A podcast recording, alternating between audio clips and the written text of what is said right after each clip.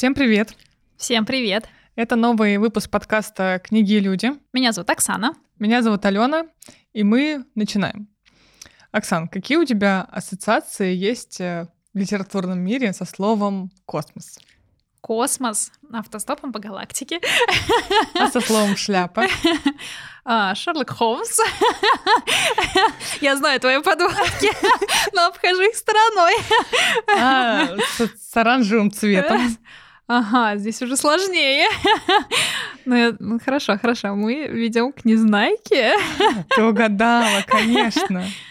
Мы ведем к Незнайке, а все неспроста, потому что 23 ноября 2023 года в литературном мире отмечали 115 лет со дня рождения Николая Носова. И се... Прекрасная, прекрасная, прекрасная дата. Прекрасная дата, прекрасные цифры. И сегодня мы обсудим а, почти финальную книгу из серии книг про Незнайку. Это «Незнайка на Луне». Прекрасно. Я помню по мультику.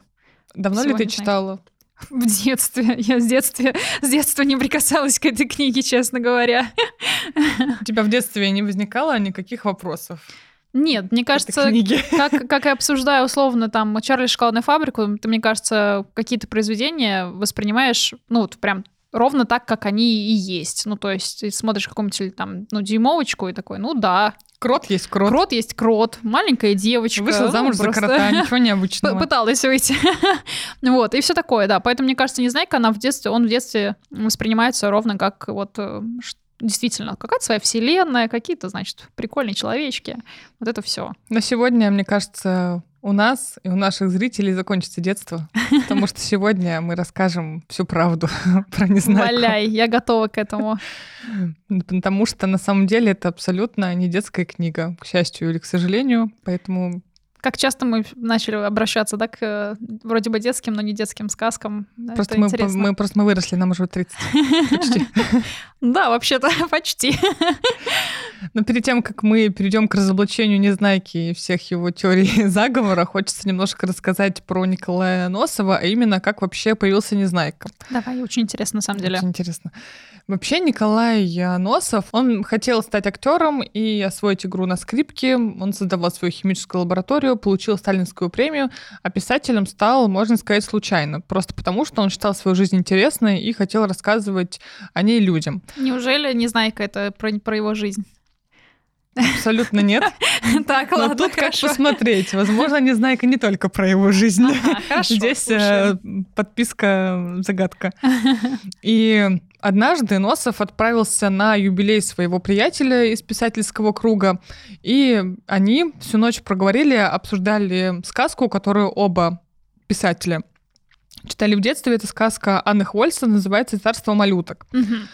которая, эта сказка, была написана на основе произведения канадского поэта и художника-иллюстратора. Его зовут, звали Палмер Кокс. Угу. И Носов в этот же вечер, в этот же момент хотел написать историю про одного из героев а, сказки Хвольсон, которого знали Незнайка. Это, опять же, по сути, фанфик, да?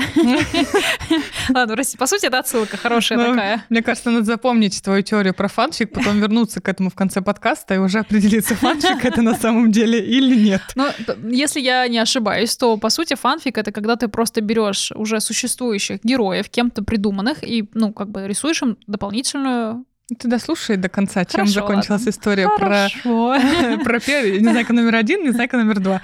Так вот, значит, в этой сказке Хвольсон был Незнайка, в которого влюбился Носов. И он рассказывал своему другу, с которым он попал на этот э, вечер встреч литераторов, про историю, про Незнайку. И писатель который его слушал, очень вдохновился и влюбился в этого героя, а сам Носов описывал своего персонажа так. То есть этот персонаж пока что еще не существовал в реальности, он был просто фантазийным, угу. и вот что про него говорил Носов. Это ребенок, но не такой, которого можно назвать по имени и фамилии, а ребенок вообще с присущей его возрасту неугомонной жаждой деятельности, неистребимой жаждой знания и в то же время с неусидчивостью, неспособностью удержать свое внимание на одном предмете сколько-нибудь долгое время. В общем, со всеми хорошими задатками, которые ребенку предстоит себе укрепить и развить, и с недостатками, от которых нужно избавиться. Здесь мы слушаем и уже применяем к Незнайке. Мне кажется, что все совпадает. Да. Вот, но «Приключения Знайки и его друзей» все четыре части мы не можем сказать, что это плагиат, потому что так нет на самом деле, это не адаптация, потому что Носов из «Царства малюток», то есть откуда он позаимствовал, чем даже, я бы сказала, вдохновился угу. просто именем, он а, позаимствовал концепцию общества коротышек, которые угу. живут в лесу, и имя главного героя. Но и сейчас мы не скажем, что это плагиат, потому что Незнайка в сказке, оригинальной в сказке Хвольсон, он был персонажем второго плана и обладал вообще другим характером. Это ж как она его прописала, что у Носова отложился прям активно а, ну, и, и конкретно его образ, что он на нем сделал акцент и сделал его главным героем своей книги. А мне кажется, интересно. что даже имя Незнайка уже очень звучное. Это потому что мы сейчас, зная как бы вот эту всю историю, мне кажется... Потому что есть еще Знайка. Да, то, ну, то есть как бы, ну, незнайка, не, ну, возможно, да, возможно. Просто мы-то уже с бэкграундом, мы уже знаем всю эту историю, и как бы у нас уже а, вот именно имя Незнайки, оно у нас такое очень... Что имя Незнайки, оно в целом у всех на устах, то есть все его знают и все применяют к людям и так далее. А, поэтому у нас уже такое, мне кажется, чисто субъективное, объективного быть не может уже в этом случае. Ну вот по поводу оригинального Незнайки, грубо говоря, который был в этой сказке, нет каких-то супер подробностей, но мы знаем о том, что носовский герой, он стал а, более хвастливым и фантазером с таким характером. И изменения были большие, потому что он адаптировал еще его для советского детского журнала. И поэтому мне кажется, что первоначальный Незнайка, тот, который, э, про который я говорила, он все-таки другой. Ну да, короче, мы тогда просто должны воспринимать Незнайку как э, отдельный оригинальный образ, э, придуманный носом, а не как с плагиаченный, вообще, сворованный вообще, да, у, не да, плагиаченный. Причем еще были вот эти комиксы Палмера Кокса, они были и... Отличная фамилия, мне нравится. Да. Они были экранизированы в России в 2004 году в мультфильме «Незнайка и Барабас». И здесь, э, если их посмотреть, можно погуглить, можно убедиться, что Носов взял из запахных сказок одни лишь имена. То есть здесь мы сто процентов его... У него есть алиби, что никакого плагиата не существует. Не как было с э, Волком, который, по сути, украл историю про страну Ос, который такой, я переведу, но сделаю свое. Ты только полностью не списывай. Да, да. В итоге. Поэтому у нас есть две истории одинаковые практически. Ну, тут, наверное, мир э, творчества, он все-таки как-то ограничен, и Кради как художник существует. Ну да, поэтому, поэтому каждый по-своему все это берет. Когда ты маломальски читал «Тысячеликого героя», ты понимаешь, что все предопределено. Море не тяно, не тянется клубок. Все, простите. Небольшая музыкальная вставочка. Так вот, возвращаемся к Незнайке. Почему мы вообще взяли Незнайку на Луне? Ален, почему? Потому что из э, всей, из всех книг Николая Носова, она самая интересная, с интересным подтекстом, который мы сегодня Самое интересное поговорим. для анализа, да, получается? Для анализа, что? да. Ага, так. И если говорить про первые книги, то есть это «Приключения Незнайки и его друзей» и «Незнайка в солнечном городе», то здесь э, у них такой характер поучительных э, сказок для самых маленьких.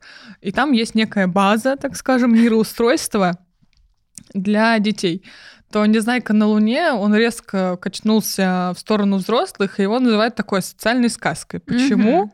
Все впереди. Столько вопросов, столько вопросов. Пристегиваемся.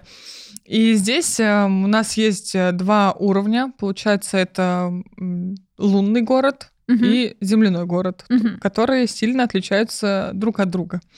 Плюс еще Носов э, добавляет персонажа Знайку, через которого он объясняет какие-то сложные вопросы. То есть помним о том, что все-таки дети это читают в первую очередь, а не взрослые. И через Знайку Носов объясняет э, третий закон э, Ньютона, например, mm-hmm. объясняет, как коротышки подвергаются воздействию лунита и невесомости, и рассказывает про основы ракетостроения, как коротышки готовятся на Луну. То есть здесь, мне кажется, когда появляется персонаж Знайка, который рассказывает какие-то сложные вещи простым языком, то дети этому верят, что они понимают, что лунит. А насколько правдивы были факты, которые говорил Знайка в произведении? Действительно ли там вот э, основа ракетостроения и прочего отвечают э, действительности? Насколько там подробно описан закон Ньютона? Вот эта вся история, она правдива?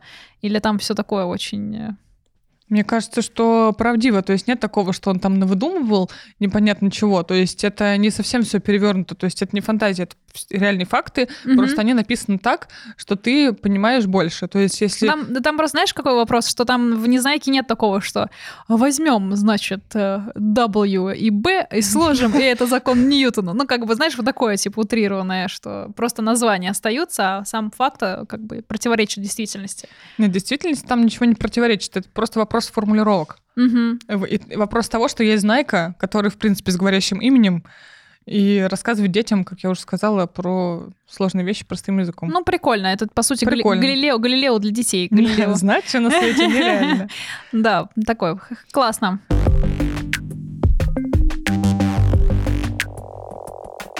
Итак, какие есть э, тезисы у Незнайки. Первое — это физика и освоение космоса. То есть, когда Незнайка находит лунный камень, в солнечном городе начинается настоящая научная революция. И вот тогда Знайка рассказывает коротышкам про силу притяжения, про состояние невесомости, рассказывает про Луну, про кратеры и так далее. Все жители города не понимают Знайку с его научными формулами и законами, и поэтому Знайке приходится потрудиться. И даже сейчас, на самом деле, если перечитать э, «Незнайку на Луне», то, на мой взгляд, это все равно интересно узнать именно про все лунные отверстия, которые на самом деле не овальные, а круглые. То есть я, например, ничего не знаю про Луну и какое-то ну, я смотрела лунное National Geographic, поэтому какие-то кусочки, может быть, что-то и знаю. Поэтому здесь э, вполне себе хороший ход и для взрослых. Ну, про взрослых мы еще поговорим, но для детей так точно. Что еще есть интересного? Э, тезис — это ученые и критика. Опять мы возвращаемся к Знайке. И Знайка во многом прав. Он убедился, что на Луне есть жизнь, э, но у него есть в его фразах такие э, заповеди ученых, что он ничему не верит, пока сам не увидит или не докажет. Он э, уважает мнение собеседника, но не всегда Чисто я. Я вас уважаю, но... Но, извините, он выслушивает чужую точку зрения, никогда он не останавливается на достигнутом и такой идет на пролом. В целом хорошие своим... принципы, которые можно применить к жизни. Да, к своим целям. Но всегда обожаю, есть вот это но. но. Да, большинство, к сожалению, его не воспринимает всерьез и только смеется в ответ, но Знайка еще всем покажет. Считает его выпендрежником? Ну, считается, что он такой засланный казачок. И зачем он вообще... От кого? Ну, со своей луны. Что он... Но часто такое бывает. Может быть, как выскочка такой в классе, что ты тут решил нам рассказывать про луну и свои, про свои кратеры. Сиди давай. Да, сиди Отдыхай. Да. Угу. Эм, Еще один важный тезис, к которому мы будем возвращаться, и который мы никогда не узнали, когда мы были маленькими, что ничего никогда не бывает бесплатным. Uh-huh, Если мы вспомним, когда главный герой, соответственно, тот самый наш любимый Незнайка, попадает в лунный город, он сразу же сталкивается с суровым нравом э, жителей, потому что общество более развитое, и там есть деньги и бизнес. Mm-hmm. Все двигаются mm-hmm. на бизнесе. И Незнайка сильно деньги. удивляется. Потому что как раз-таки он и понимает, что ничего ему э, не дается бесплатно, и что он пытается что-то съесть, а когда ты пытаешься что-то съесть, за это нужно э, заплатить. И когда ты совсем малыш... Капитализм? Ну, отношения? Подожди, товар подожди, денежные? Не спойлери. Не, просто как бы оцениваю то, что ты рассказываешь, что это, по ну, сути, товар денежные отношения. Это да. Э, и когда ты читаешь совсем малышом, таких аллюзий ты не понимаешь. Например, когда я перечитывала, я поняла, что действительно в взрослом возрасте ты сразу понимаешь, так, что-то здесь в этом есть, какой-то, возможно, урок. Но когда ты ребенок этого не понимаешь, а вот для подростков считается, что эта глава очень даже полезная. То есть они могут оценить э, Ну, это закладывается вопрос экономики, по сути. То есть то, что ты в будущем сможешь применить в реальной жизни. Да, это точно. Угу. Следующий тезис — это несправедливость потому что в лунном городе царит полная несправедливость, и невозможно доказать свою невиновность. А, коротышки осуждают других. А что, все куплено? Да, все куплено. Коротышки осуждают других, и они отличаются друг от друга материальным состоянием. То есть на этом тоже есть акцент, и как будто бы некие реалии современного мира тоже присутствуют еще тогда, когда был написан. Когда это еще не было мейнстримом. Тогда еще не было мейнстримом. Э, следующий тезис — это мой любимый город Сан-Камарик, обожаю это название. И здесь э, это аллюзия сурового курортного городка. Какая у тебя ассоциация есть? Ну, Сан- Сан-Франциско, да. вот. Но когда ты говоришь суровый курортный город, то мне вспоминается какая-нибудь, какой-нибудь Сочи, честно говоря. Интересная у тебя ассоциация. Суровый курортный город. Ну ладно, уже ну, сейчас наверное, не так, но в целом. Да, сразу какой-нибудь этот э, музыка, шашлык. На недельку до второго. И погнали. Незнайка вместе с Козликом прибывают в этот э, Сан-Камарик, это приморский городок, где царит веселье, ну, возможно, наш Сочи, действительно. Здесь э, Япончик стал использовать имеющиеся ресурсы.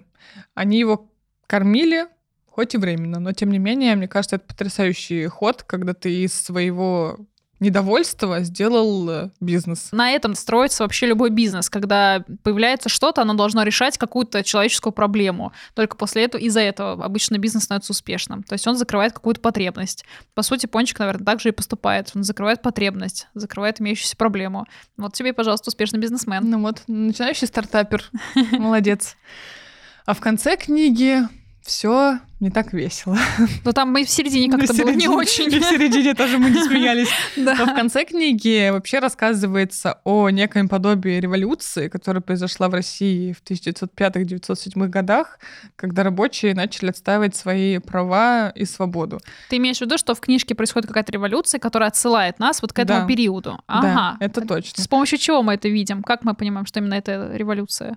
Ну, здесь, здесь мне кажется, что когда мы читаем, мы это сами не поймем. То есть так говорит критика. Поэтому здесь мы рассказываем просто, что, на, на что мы можем э, опереться. То есть вообще считается, что в этой главе в конце описываются очень точно события, которые произошли реальные события, которые произошли. Только это, естественно, делается в художественной форме и в форме такой, что адаптировано для маленьких слушателей. То mm-hmm. есть, э, возможно, если ты хорошо понимаешь, если ты хорошо шаришь в истории, то, естественно, ты придешь какие-то аналогии. Но я, например, это поняла только прочитав какую-то критику и уже сравнив показатели. Я просто почему я спросила, потому что мне было интересно, ну, на каким образом именно создается ощущение, что конкретно вот этот период, конкретно вот эта революция, потому что в то время было достаточно много всего, Поэтому как бы вот это стало интересно, типа на чем он. Ну, считается это посредством анализа. Все понятно, все понятно. Вот. Есть ли у тебя уже ощущение, что это вообще не детская сказка? Ну, слушай, по пока по описаниям я просто понимаю, что там в какой-то степени мы можем наблюдать и делать самостоятельно выводы о том, что то, что описывается, это не так, чтобы э, действительно детское какое-то произведение, но и у меня пока не создается все равно ощущение того, что это прям вообще не детская сказка. То есть э, я могу понять, наверное, из твоих вот слов, что в первую очередь это скорее не как у нас, например, было там с Далем или с как мы знаем, например, в «Экзупери», «Маленьком принце», что это какие-то очень э, тонкие философские вещи, да, которые там с моралью и прочим, как мы это можем понять и для себя сделать выводы.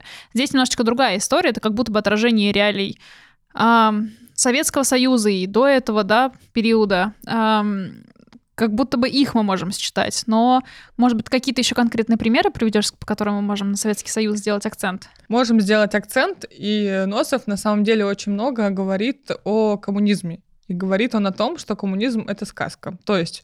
Э, мы... Хорошая или плохая? Как посмотреть.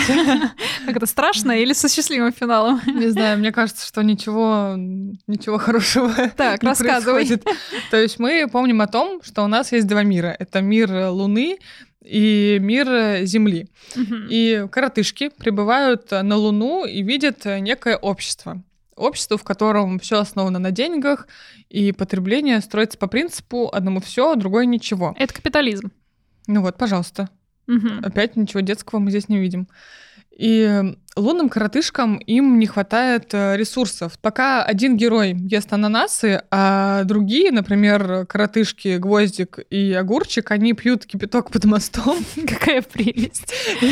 И, убеждают себя в том, что ведро этого кипятка равняется стакану сметаны. То есть здесь мы видим, что уже есть какая-то бедность. Это э, социальное, неравенство. Да, социальное расслоение. То есть, опять же, когда ты читаешь в детстве, думаешь, ага, какой прикол, ананасы и кипяток, ничего такого. А потом начинаешь э, задумываться об этом и думаешь, так, интересно, почему mm-hmm. один ест ананасы, а другим вообще э, недозволено. Плюс есть еще зверская полиция, которая охраняет богачей, есть какие-то ночлежки с клопами и крысами есть дорогая медицина, есть охраняемые собаками поля, огороженные забором, электричеством. То есть, если вот это все Для перечисленное... 21 век просто. Да. То, что сейчас происходит, все. Да, если об этом во всем подумать, то это какой-то караул. Угу. И получается, что э, города лунных коротышек, они полны страданий и боли. То есть, одни проводят жизнь в роскоши, поедая ананасы, а другие ищут э, пропитание на помойке. И тут мы переворачиваем страницу так. и видим земных коротышек, которые не знают, что такое деньги. Они берут в своих магазинах все, что захотят, то есть на земле изобилие, благополучие, полный порядок. Никто не знает, что такое полиция, никто никого не дубасит электрическими дубинками. И цветочный город, сразу из названия тоже понятно, что что-то удобное, уютное. Солнечный город — это какой-то технически развитый, чистый, красивый мегаполис. И есть э, какие-то у нас еще там межзвездные перелеты, но есть большая разница между одним миром и другим миром. Это гигантские растения. Угу. Помнишь ли ты, что они, они промышляли? Нет, я просто, просто помню, что они были. Честно, не, не помню, да. что там. У, у земных коротышек были гигантские растения, которые им помогли достичь некого изобилия. То есть, получается, из одного зернышка они могли испечь э, целую булку, а из угу. одного яблока приготовить э, полмагазина повидла. Красота. Я помню, что в детстве, когда это мне бабушка читала эту книгу, я думала, класс. Полмагазина это вообще, повидла. Вообще это... красота. Вот бы сейчас это заполучить. Вот, и это, конечно, большое э, преимущество, то есть для обычных как бы вещей, когда для одной булки нужно обработать там несколько соток земли, для полмагазина повидла нужно при, хотя бы что-то приготовить, mm-hmm. собрать урожай, то есть сделать какие-то э, большие действия. И получается, что вот у них есть эти гигантские растения, и это их возвышает над э, другим миром. Но что вообще такое гигантские растения? То есть, гигант... есть какой-то еще анализ этого? Так. Да. Гигантские растения на самом деле это миф, то есть их не существует. Это... В смысле, они там все шизофреники видят гигантские растения? Нет, это просто сказка, что гигантских растений существует по определению. То есть... А э, коротышки? Нет, ну, ну коротышки, здесь получается в чем суть, что коротышки-то тоже их не, не существует, но это хотя бы какие-то э, люди, которым могут быть, но считается... А секвой — это гигантское растение в отношении нас? Нет. Аллюзия такова, инсайт таков, что коммунизм — это сказка, что не может быть такого, что ты из одного зернышка сделаешь целую какую-то огромное пропитание из одного яблока ты не сделаешь целое повидло. То есть такого мы не можем вообще представить. И вот считается, что в этом как раз-таки заключается мастерство Носова, который нам показал, что коммунизм — это сказка, что такого не бывает.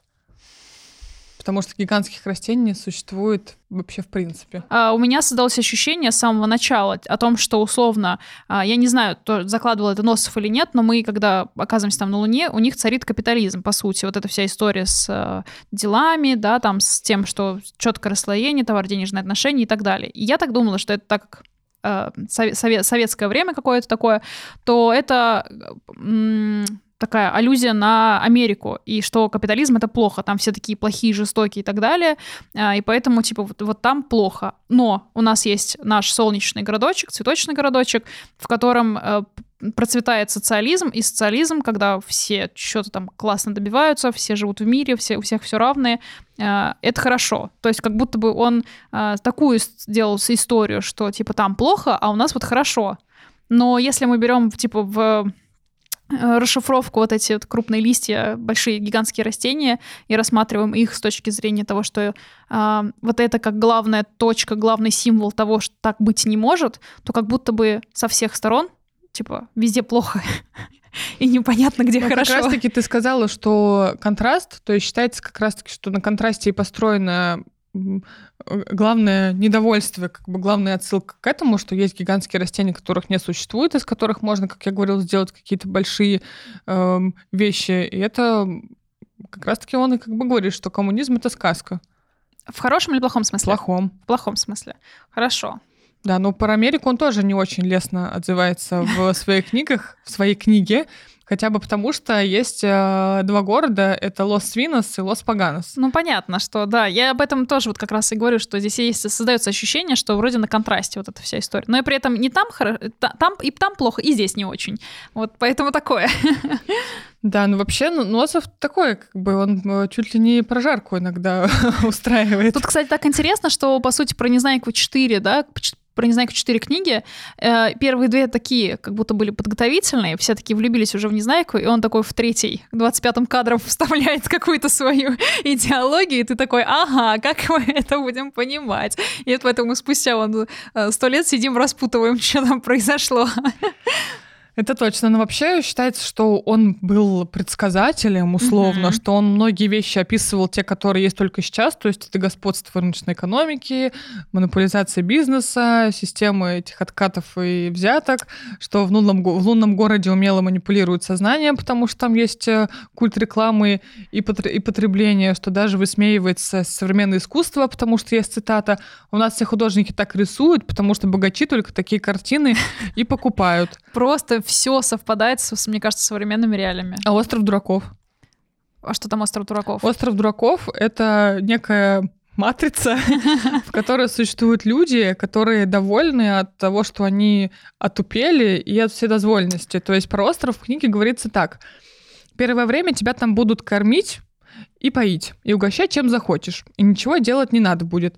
Знай себе, ешь да пей, веселись да спи, да гуляй сколько влезет. А такого дурацкого времяпрепровождения коротышки на острове постепенно глупеет, дичает, потом начинает обрастать шерстью и в конце концов превращается в барана или в овцу. Обалдеть. Ну, это, кстати, да, я вспомнила вот эту тему, это крутая вещь. Это, собственно, про тех, кто, если что, 8 часов в день рилсы смотрит. Это про вас. Извините, мораль. Про нас уже, от нас уже отписались те, кто Простите. Плюс э, Носов еще тоже, что считается предсказанием, он описал попадание в кредитную ловушку. Тоже я зачитаю стату. Я тогда на завод поступил и зарабатывать стал прилично. Даже на черный день стал деньги откладывать на тот случай, значит, если снова вдруг безработным стану. Только трудно, конечно, было удержаться, чтобы не стратить денежки. А тут все еще стали говорить, что мне надо купить автомобиль. Я и говорю, зачем мне автомобиль? Я могу и пешком ходить. А мне говорят, пешком стыдно ходить, пешком только бедняки ходят. К тому же автомобиль можно купить в рассрочку. Сделаешь небольшой денежный взнос, получишь автомобиль, а потом будешь каждый месяц понемногу платить, пока все деньги не выплатишь. Ну, я так и сделал. Пусть, думаю, все воображают, что я тоже богач. То есть вот из этой цитаты какой мы можем сделать вывод, что можем проанализировать? Здесь, на самом деле, ну, современная история. Вот эти особенно сплиты, рассрочки и прочее, пятое, десятое, да. кабала, вся это. И все... А еще самое главное, что ему не нужен был автомобиль, а его заставили его купить. Это тоже это очень опять важно. управление, манипуляция сознанием, которые сейчас есть, мне кажется, в огромном количестве. Взять хотя бы те банковские звонки ежедневно, которые получает, мне кажется, каждый, который говорит, возьмите кредитную карту, она мне не нужна, возьмите, деньги нужны всегда. И многие люди бессознательно Ну, это то же самое, что в обществе такие, типа, фу, у тебя нет айфона, ты чё? Вообще не очень это все. Вот такая же история условно у него с машиной. Ты что, хочешь выглядеть как бедняк?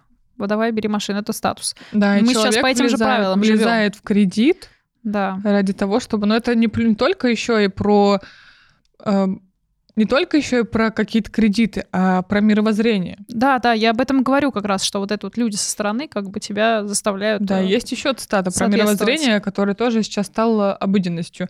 К чему же богачам столько денег, удивился Незнайка. Разве богач может несколько миллионов проесть? Ну, это когда хочется другим пыль в нос пустить. Вот так То вот. есть, опять вот же, вот. считай, как мы уже упомянули, что считается Носов предсказателем, то сейчас это, правда, обыденные вещи. Люди, как люди живут в интернетах, mm-hmm, mm-hmm. то, что пускают э, пыль э, в глаза.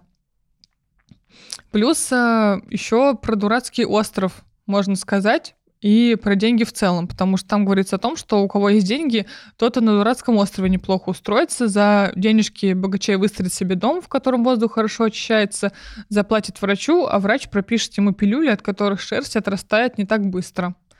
Угу. То есть получается, что писатель писал некую систему, которая сейчас вполне себе хорошо живет. Ну, это тоже такая частая история, что да, кто-то что-то пишет, а потом мы такие в э, нынешнее время, в современное для нас открываем книгу и такие, ё-моё, все совпадает, все сов...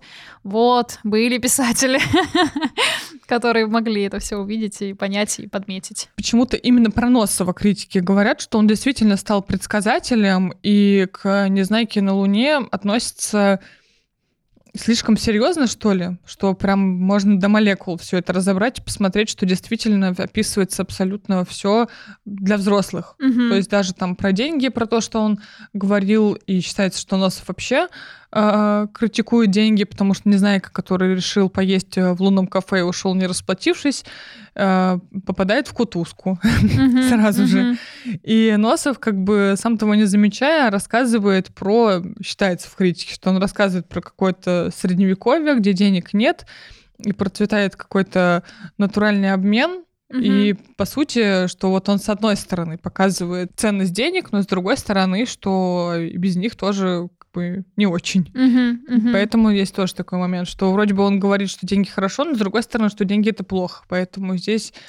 Каждый для себя решает. Да, каждый для себя решает. Поэтому тоже это интересный момент. И последний пункт, который стоит отметить про то, что Носов предсказал, или про то, что мы не увидели, это частная собственность. То есть, когда коротышки Земли начали экспедицию на Луну, им э, прям в первый момент, когда они сошли на другую поверхность, э, им сильно попало.